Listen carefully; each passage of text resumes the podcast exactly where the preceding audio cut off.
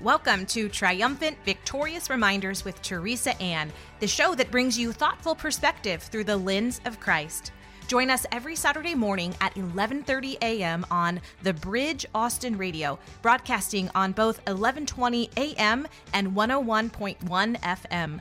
Whether you're on the go, hitting the gym, or simply relaxing with your favorite beverage, Triumphant Victorious Reminders will empower you to live in Christ with heavenly wit. Teresa Ann reminds us that true perspective isn't just about being positioned correctly, it's about being positioned in Christ, who is the ultimate perspective.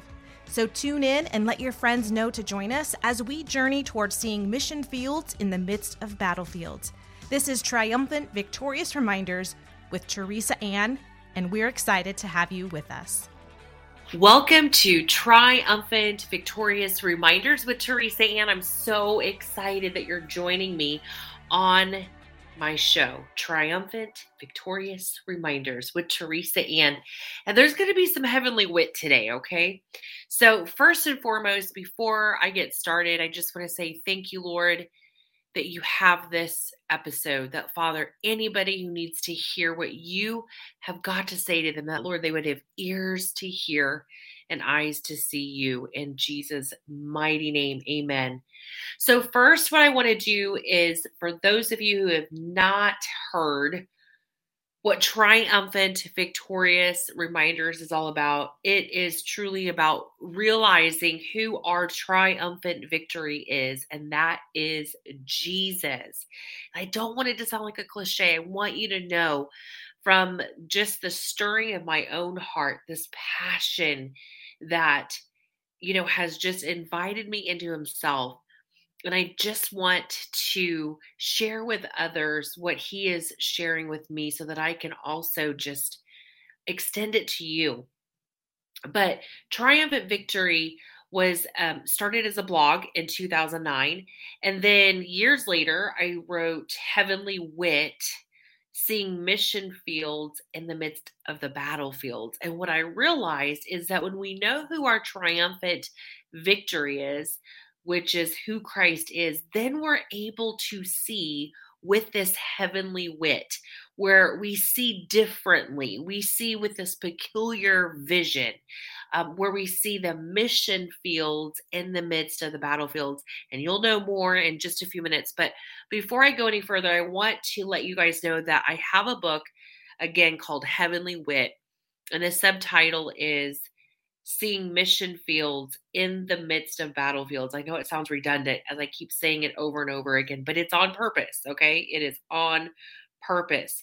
So I want you to know that um, on Amazon, you can actually order the book and you can go to triumphantvictoriousreminders.com to actually see all the books that I've written as well.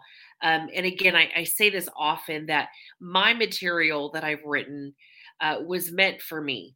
And now I just get to share it with others. It was not something I wrote, you know, to say, this is what you need to do, but it was like a life saving, just kind of jottings that the Lord gave me to rescue me into Himself. And so, one of the things I want to do today is just read one of the reviews for the book. And uh, it, it goes like this it says, This book is such a gift. It contains simple truths and gentle reminders of how to live a peculiar life in Christ. This book definitely challenges you to see battlefields as an opportunity to worship Christ and to keep loving your enemies when it seems impossible. I love how Teresa paints a creative perspective of what it means to love like Christ did. Rather than having an I have to approach in life, I can have an I get to approach. This is why I love this book so much. It reminds me of how to respond to the chaos in the world like Jesus did. It's such a breath of fresh air to read something that goes against the grain of how the world responds to challenging times and focuses on how God wants us to respond. And that's from Trisha. And I want to say thank you so much, Trisha, for taking the time to actually write that review. And if you've received my book, Heavenly Wit, and you haven't yet written a review, I would love it if you could do that. But this is where I really want to go today. It's um it's this perspective of being a coddler and what the difference is between a coddler and the comforter. Uh, but before I go there, I wanted to share something that was written back in 2021 um, as I was just thinking about, you know, trying not to offend people, right? And um, guess what? There is no guarantee. you can live a life where you're walking on eggshells all day long and still offend someone. And you're going to know what I mean by that in just a moment. So, about 10 years ago, I met a beautiful lady who was a manager at my local bank. And there were times I was led to bring in these yummy goodies for the staff and was able to see her every now and then. A few months later, when I had gone back into the bank, we had, you know, we had just set this rapport where we could just visit and laugh and even share the goodness of God with one another. On this particular morning, we began talking and listening to each other. That was when she revealed her first thoughts of me. I remember being a little taken back as she said something to the effect of how she couldn't believe I was really as nice as I had portrayed. I laughed and said, Isn't that sad? If people are considered too happy, some feel there's like this agenda. And then she revealed something really surprising. Her reason for her hesitancy with me was that it was a little difficult to trust me. Listen to this because of my name. What? At this point, I was so intrigued. Wow, my name? And that was when I discovered that she had dealt with a lady from a few years prior to meeting me. And this woman who had the same name as me ended up really hurting her. Her name just happened to be Teresa as well. And she knew it was ridiculous to instantly judge me because of someone else. However, I understood how it must have been difficult for her as she really was traumatized by this woman. In turn, she set back. She was just she was set back with even hearing my name. Now, I just want to pause there. There are things in our life where what could be a simple joy to someone could be a trigger for someone else. And so, what was cool though is God's grace was on me to hear this. So, I didn't even get offended. Like, I wasn't even perturbed by what she was sharing. I actually was getting some insight. And it was an incredible teaching moment from the Lord for me. I thought, wait, does this mean I should change my name? no, of course not, right? Or what if people may not like the way I look? Does that mean I would? I mean, they may even be appalled because someone that looked like me hurt them. Does that mean I get a face transplant? Of course not, right? Like, that's ridiculous. But think about it. We try to live a life, guys, where we're constantly making sure that no one's offended. And if we are living a life that is worshipful to the Lord, we we are not consider we're even more considerate but not in a way where we're stepping on eggshells and so so it is in this life, right? We can't help how people perceive if they're seeing with hurt and lack. Now, listen, we can have compassion on them, but we don't compromise for them. We don't coddle that. And there's a big difference. How often have we not said things that needed to be addressed?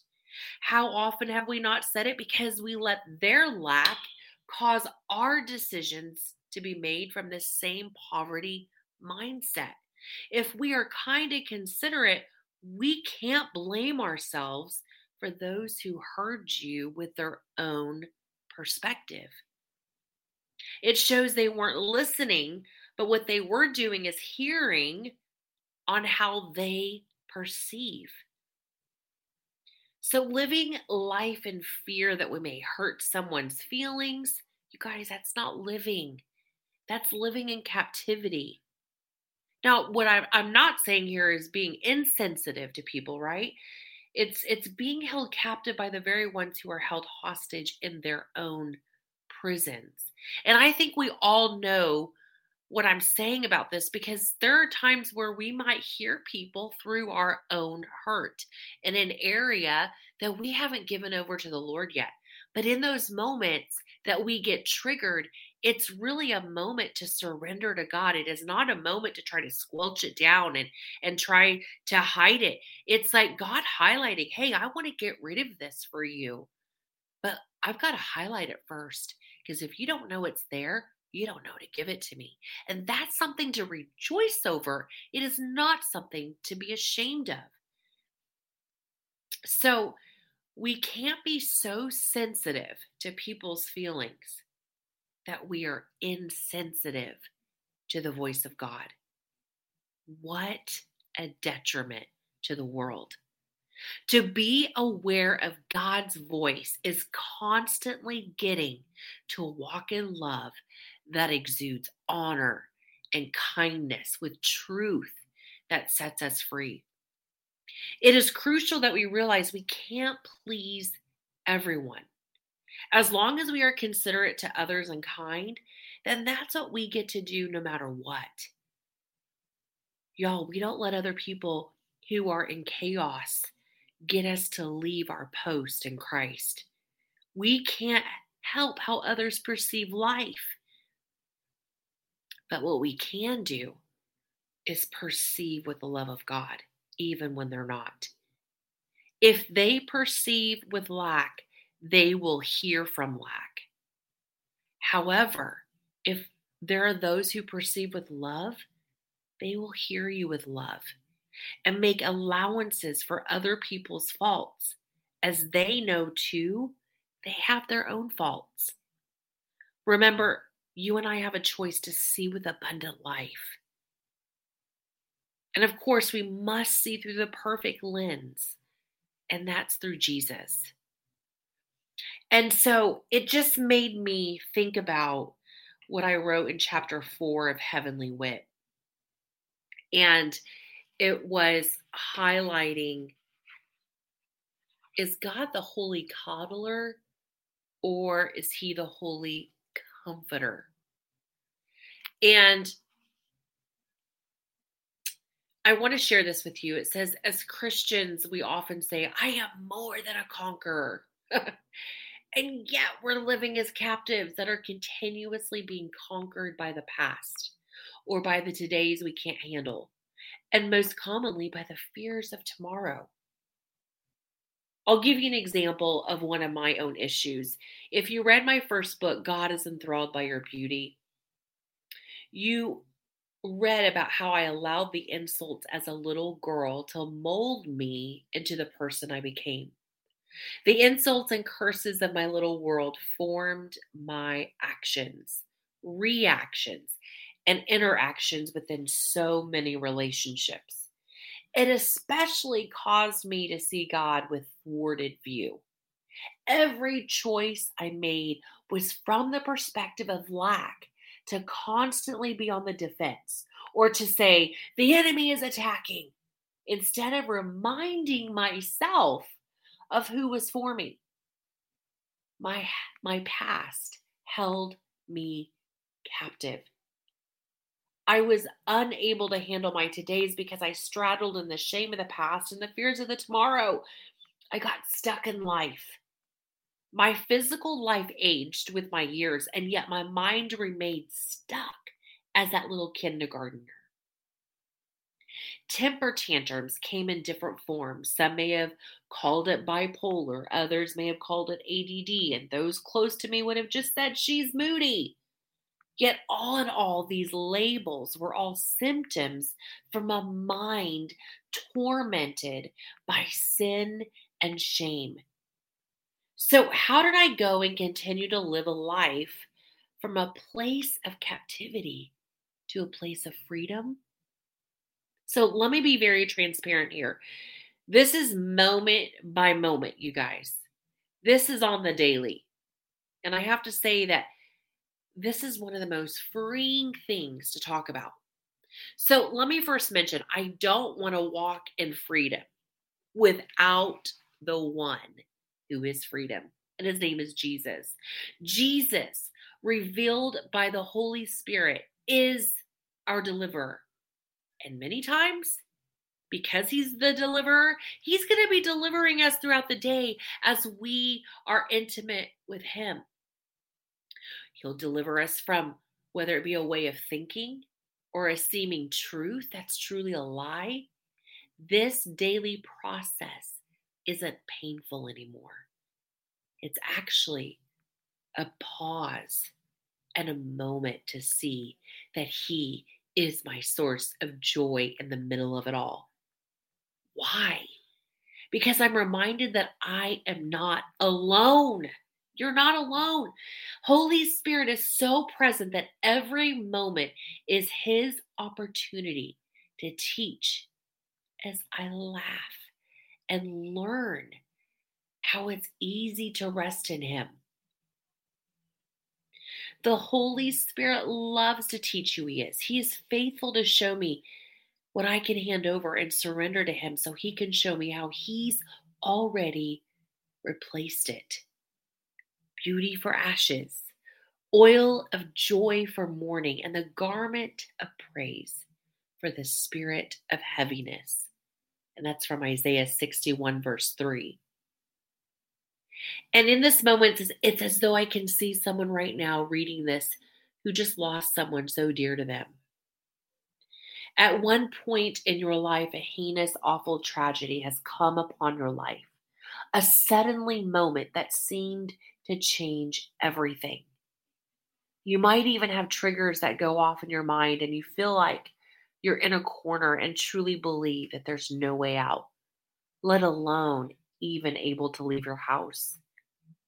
And then there may be some of you who do everything in your power to let go of the past. Yet it could be a smell, a sound, a word, someone's body language, or even someone's name that sets you back yet again. If any of these describe you, you're not alone. And I'm not just talking about other people who are going through similar things as you, but more than that, God is with you. And that is why you're not alone. As I was writing this book, my heart was experiencing this godly compassion I feel as though I'm sitting around a table with people who look unscathed on the outside, but have a story that even the greatest playwright could never fathom to write. Here's the difference maker God is not the holy coddler, He is the holy comforter. What would be the difference between the two? Well, first, let's read the definition of both a coddler and a comforter. A coddler is someone who pampers or spoils by excessive indulgence. Comforter is one who administers comfort or consolation, yet one who strengthens and supports the mind in distress or danger. to strengthen, to invigorate, to cheer or enliven, to strengthen the mind when depressed or enfeebled, to console, to give new vigor to the spirit, to cheer or relieve from depression or trouble. So let us look at the difference between between the two words, and then we'll go into the relational aspects with the Holy Spirit. Are y'all ready? If God were the holy cuddler, coddler, cuddler, if God were the holy coddler, which he is not, but what if he was? This is what it may look like. There'd be no partnering with him. We would not have the ability, the ability to see God at work because he has placed us in a corner making us shut our eyes so we can't see anything. From the enemy's tactics to God's victorious advancement, we wouldn't be able to see anything. All the while, it is because we are busy being spoiled and pampered due to Him not trusting in us to trust Him. In all actuality, if He coddled us, it would be due to Him not trusting in Himself.